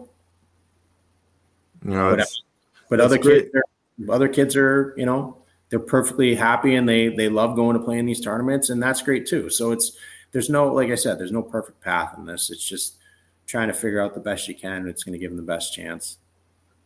Yeah, but you still don't want to be a backyard loser, though, right? You're gonna be able to throw a spiral, you know, throw a bago in the bago hole, hit a wiffle ball. My ball. Yeah, yeah. well, you're a good basketball player, actually, and you know, had to hack you a few times during, uh, you know, our, oh, our games. yeah, but ultimately, you know, well-rounded athlete usually translates. But again, you know, to your point, there's no, you know, one game plan, so everyone's different. But that's uh, that's great advice. You really touched on a lot of uh, things for our listeners. That's awesome. Yeah, no, big time, Marty. This is uh, this has been great. Uh, we've taken a, a, ton of your time. We really appreciate you jumping on. Uh, we'll be catching up with you soon. Obviously, when you get up to Beantown, uh, we, yeah, you'll be up there plenty this fall. And then yeah. hopefully we're hanging in Quebec too. I know we're trying to pull that together, and then um, yeah, I think we'll be up in Boston a bunch. So I'm, I'm sure we'll we'll see you guys. Yeah, Mott's got an extra, plenty of extra rooms. Yeah, yeah. sleep over yeah. Sleep over in the uh, the garage like my boy Alan did. it was great. Had a little sleepover uh, session over the weekend. But um, yeah, no, again, Marty, thank you very much for coming on and yeah. tell the family, tell Katie, uh, Ryan, you. Ellie, everyone in, mom and dad. Eh, God rest uh, Mr. Katie's soul. Um, and uh, Adam and David. Make sure you tell everyone we uh, we say hello here from the Motts' uh, Motts' household. Absolutely, Motts. You too. Thanks, guys. Appreciate it. See you, Marty. Thank you. That interview was also brought to you by Sparx. Sparx, the at home or on the road skate sharpening machine. Head on over to sparxhockey.com and use BY for $50 off your Sparx sharpener. Sparx is the at home skate sharpening machine that will never fail. Sparx is the gift that keeps on giving for hockey players and parents. It's convenient, easy to use, and it will save you money in the long run. With Sparx, you get an accurate sharpening every single time. Again, head over to sparxhockey.com and order your machine today. Yeah, obviously Sparx Hockey is uh it, you know, now's the time to order it. Get it out there, get that order so you're ready. Like July's already here, people. It's unbelievable. Uh, which means hockey season is legitimately right around the corner. Uh, you know, we all know mid August is when things start get gearing up. So make sure you use that BY Motts promo code and get your Spark shopping it today. Uh, that was a great conversation with Marty Reasoner. Obviously, uh, you know, we could have talked to him for uh, for for ten hours, but so many just different quotes, the way he gets it, the way he sees the game, the way he transformed when he was a uh, you know a professional to have to extend his career for so long. But like we didn't even give him credit for how good of a player he was. Um, you know, his three years at BC, obviously, like you know, he led the nation in scoring. wasn't even nominated. Like, can you imagine leading the nation in scoring and not being nominated for the Hobey Baker this day and age? Like, it's almost like the the, the people in the Midwest didn't uh, didn't even like acknowledge him or something. Who won it that year? Uh, Drury. Oh yeah, who's that guy? Yeah, no. So, but he just went on a tear, and but like it was top ten, and then they didn't really like break it down to like the hat trick and like make oh, a big production. Yeah. yeah, but top ten, like I think the leading scorer in the country should be in the top ten. Uh, yeah, you would, think. you would Yeah, think. but it was it's such a treat because he's such a great guy, and you know I know him really well since you know say 16 uh, years old, 17 years old, and then you know going into to BC and um, you know just the way he conducted himself and the way he he pulled the rope, you know, more than most. Like what I was saying is like he could say something, but then he could actually go out and do it and have a huge impact on the game. And that was offensively. You know, his defensive game was just okay, like he talked about, and then he that light bulb went off. And I love the message that he was talking about. You know, adding value when you're not putting it in the net. Just and it's very important for that message to be said by coaches. You know, at a young age. You know, because you know you can work on your skills you work on your skating you work on your your instagram stuff um, but the value is a coach having confidence in you and getting ice time when it matters like you know when the game's on the line whatever. And that really as it the, the levels accelerate that's those small details are bigger and bigger and bigger. We were talking about face-offs for how long right? And that's right. that's something that goes overlooked all the time. So and just, just his like and, and this is what he's doing now in his post career right mm-hmm. he's made that decision to stay in player development and he could be coaching or anything like that but he really likes it and, and having those conversations with young kids that are you know so these kids that are going to get drafted right now by the new york islanders like one of the for, first phone calls that they're going to get is from marty and he's going to mm-hmm. talk about things and he's going to help them and uh, I, I really like how those jobs have been kind of created um, you know, just to help the kids pro- progress and, and, and things like that. But he, um, you know, it's a really, really valuable and so many just great um, messages in that interview. And looking forward to uh, hanging with him more. He's such a good, good person, first and foremost. Yeah, quick story on. Uh, so it was after his junior year. Um, the draft was in Buffalo, mm-hmm. and so I drove out with him in his parents' caravan his dad was like real handy, like you know, and he like kind of wired up this VCR TV in the in the caravan because they would always take road trips. You know, I yeah. forgot to bring this up when we were chatting, but and we were watching like old like Summit series, you know, you know, oh, hockey. Yeah. like it was just amazing.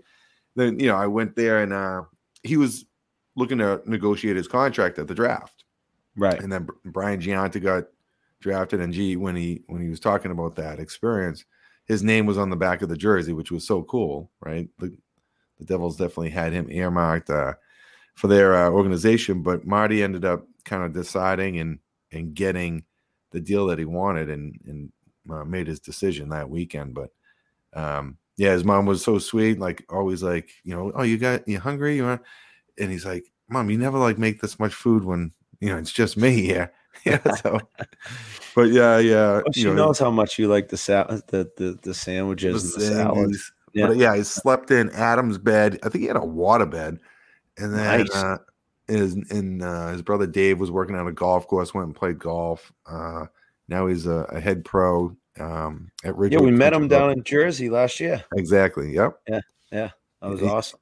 He's uh yeah, so it was great. And then when I when I brought up Mr. Kitty, Mr. Kitty was his his cat, and he was his big fluffy fat cat that always uh he slept with me for a couple nights. So so a he's a cat. So we is we should have asked him about this if he was a cat guy or a dog guy. I know. Uh, he had a dog after, but anyway, Mr. Kitty was a big part of their family, and uh, so God rest his soul. He, uh, he, he passed on, but anyway, that great family. Pour, uh, pour out a little yeah, for Mr. Kitty. Pour out a little milk. Yeah. uh, Mr. So, uh, yeah, Mr. Oh, Kitty. That's great. That's great. great well, we really appreciate him taking time. the time. Yeah. yeah. Yeah. No, it was it was awesome. Uh, all right. It's my hockey rankings question of the week here. Oh boy, this is a big one. How do you avoid being a backyard loser this 4th of July weekend? And this is like a super long weekend for um for well, it's two part question, so let's just go there. But yeah, it's a long, so you get like well, I July first is when Saturday, yeah, right? Yeah, but July first is what Saturday? July first is, yeah, yeah, yeah. So you get the first, second, yeah. So it's kind of like this is you. Well, it's Canada you Day. You got to tie one on. Yeah, July first, Canada Day. Got to respect that. I'm half Canadian, you know. Mm-hmm. All Canadian listeners. Um, right. and then yeah, roll it right through. Uh, you know, third of July is big. Fourth of July, and then you got to kind of get back at it. But actually, midweek, it's kind of a down week, I would say. You know, for a lot of yeah. people for work. So yeah, it's really kind of yeah, like only long bender. Yeah, for you know you normal folk, but you know us. Yeah, some people got to work. Some people got to work. Uh, all right. Well, the question, the my hockey rankings question. Uh, and then we can get to the to the second piece of this. How do you avoid being a backyard loser this Fourth of July? I, I mean, for me, it's like you just got to engage and then like be the guy. And we touched on it with with Marty Reasoner in the in, in the interview. Like, be the guy that just starts up games. Mm-hmm. You know what I mean? Like, just start up a competition. So it could be like, so let's just say you're at the beach. It's like, hey, I'll bet you can't hit that, um, you know, thing on the wall or something. Just like Start making as many little competitions as you possibly can. So you get a football and it's like, all right, go out for a pass and and you know like just dive and catch the thing. Yeah, you got to you know dive. I mean? No, get uh, throw divers like, in the water. Divers in the water. One-handed so, catches with a tennis ball. One-handed catches. I might get into some pickleball. I might get yeah. into some pickleball if I have to. Um, but I, I would just say, don't be a dud. Get out there and play. Yeah, I mean, you I mean you don't want to be the one just getting a participation medal though. So I would say yeah, but you also don't want to be the the the the, the backyard loser that's just sitting there doing nothing. So unless you're oh, you grilling, mean, yeah. but like no, like the loser is the one that can't really like throw a spiral or you know kind of win one game of bago. Well, you then gotta, you better find your game then. Yes. So make sure you check out Franklin Sports for all the backyard um, activities that you can get. But I would say mm-hmm. just little focus. And if you're not the, you know, say best athlete or you don't have a, a good skill set in certain activities, pick a good partner, you know, pick a good teammate that can pick you up when you're down, you know, like Bago, for example, bocce, um, yep. badminton, horseshoes, you know, horseshoes, volleyball. Like you can, you can hide a little bit, but like you still want to be part of a team and, and get right. out there and participate. So what you're saying, get out there and participate, number one. But then if you're you know, kind of not as good as some some other people. Really seek out, you know, a stronger player and and and kind of align yourself so you're not that backyard loser. Yeah. And then like you said, if you're in the water, if you're at the pool, you're at the bat, you know, one of those things like be the guy that's going for the dive and catches and stuff like that. And like even if you miss them, Yeah, like the good thing about the water that you can always blame the water if you drop the ball. you know what I mean? Be like, oh, like I, I had that thing too, but like the ball was slippery and went through my hand. So you can just be creative with it and don't be afraid to just tell a couple fables. Um, those always work too. All right, second part of the My Hockey Rankings question of the week. There are always surprise picks and falls in the draft. How should you react and how can you keep your confidence up should you fall? That's a good, uh, that, that, that's a goodie. Yeah, you know it does happen. You know, year after year, there will be some surprise picks, and you know we read off some of the list, the guys that were you know kind of ranked in the in the top five, six, seven. Um, they're not gonna all of them aren't gonna go there in my opinion right know? so it could be someone i don't know if someone will be off the board you know that jumps ahead but like i think that Michkov will slide a little bit if teams don't have a good feeling that he's going to get out of his contract and whatnot there's a lot of val- val- uh, variables with him but um how you deal with it like who cares you know yeah. like you know you're going you know for the top picks. You know, like you you just going. You know, you're not going first, so then you just kind of see where you slot, and you you know you hope that your, your name gets called where to a team that has some opportunity in the near future. You know, but I think these some of these kids can overthink it and try to kind of you know overstep like the the next step and be like, oh, you know, like and start looking at depth charts and whatnot. Things can change immediately with a, a, a, trade, an injury, whatever. But I would just say enjoy the process. Who really cares where you go?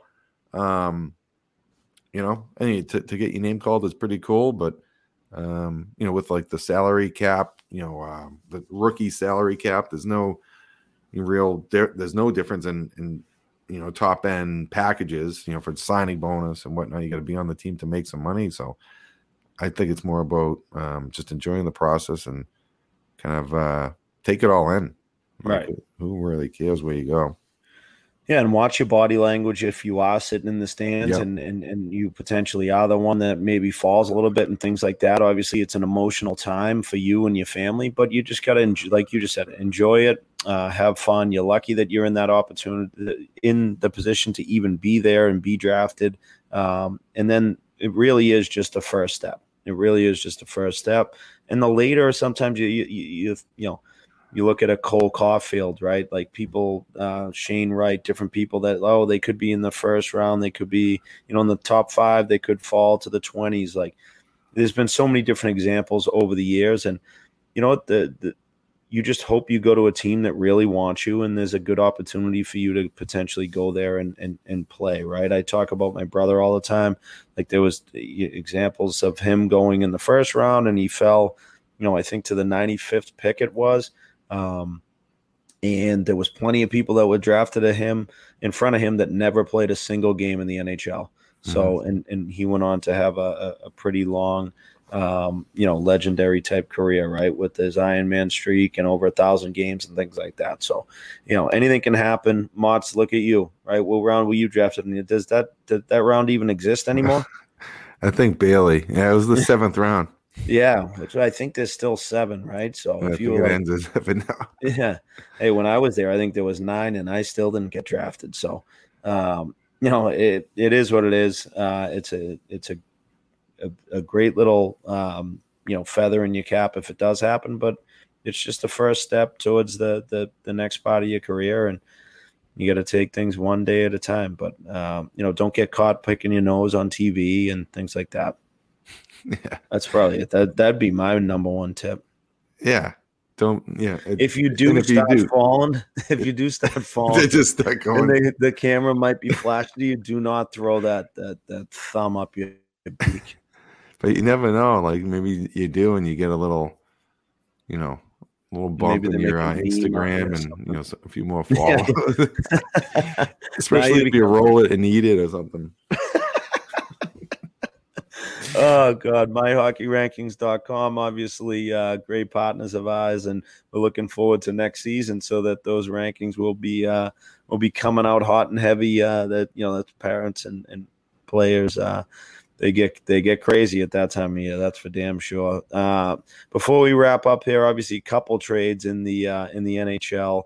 Um, you know, Hazy, I think he's probably pretty excited to uh, to be out of Philly. I know he's going to St. Louis. Uh, that just broke today, and a couple other ones. But uh, we'll see what happens. It's going to be an interesting offseason with the way different teams are, uh, with all these different you know moves going on, and, and the NHL draft. It is a, a pretty exciting time. Yeah, just I think a lot of teams are trying to free up some cap space, how they can, you know, um, add some value as well. So it, it depends on what trade partners are are looking to do, and um, yeah, there's going to be a lot of movement, I think, this year around this this uh, draft. So be uh, interesting to tune in and see uh, all the action that is happening at the draft as well as behind the scenes um, with the trades that you know because you think these these teams definitely are, have been game planning about trying to they must have a plan if they're trying to do a couple different things so uh, maybe some of it will come into focus with uh, some of the trades that we see but again yeah it's an exciting time uh, of year even though it's the off season no, it is exciting stuff. Uh, once again, thank you to Marty Reasoner for uh, jumping on. Thank you to all the sponsors and the listeners, and uh, again, thanks to Joanna for uh, you know hooking me up at Brick and Beam last weekend. Hey, the, yeah, yeah, yeah. Uh, thanks to everybody that showed up, and uh, good work. And I think it's what do you think? Rink, shrink, shuffle time.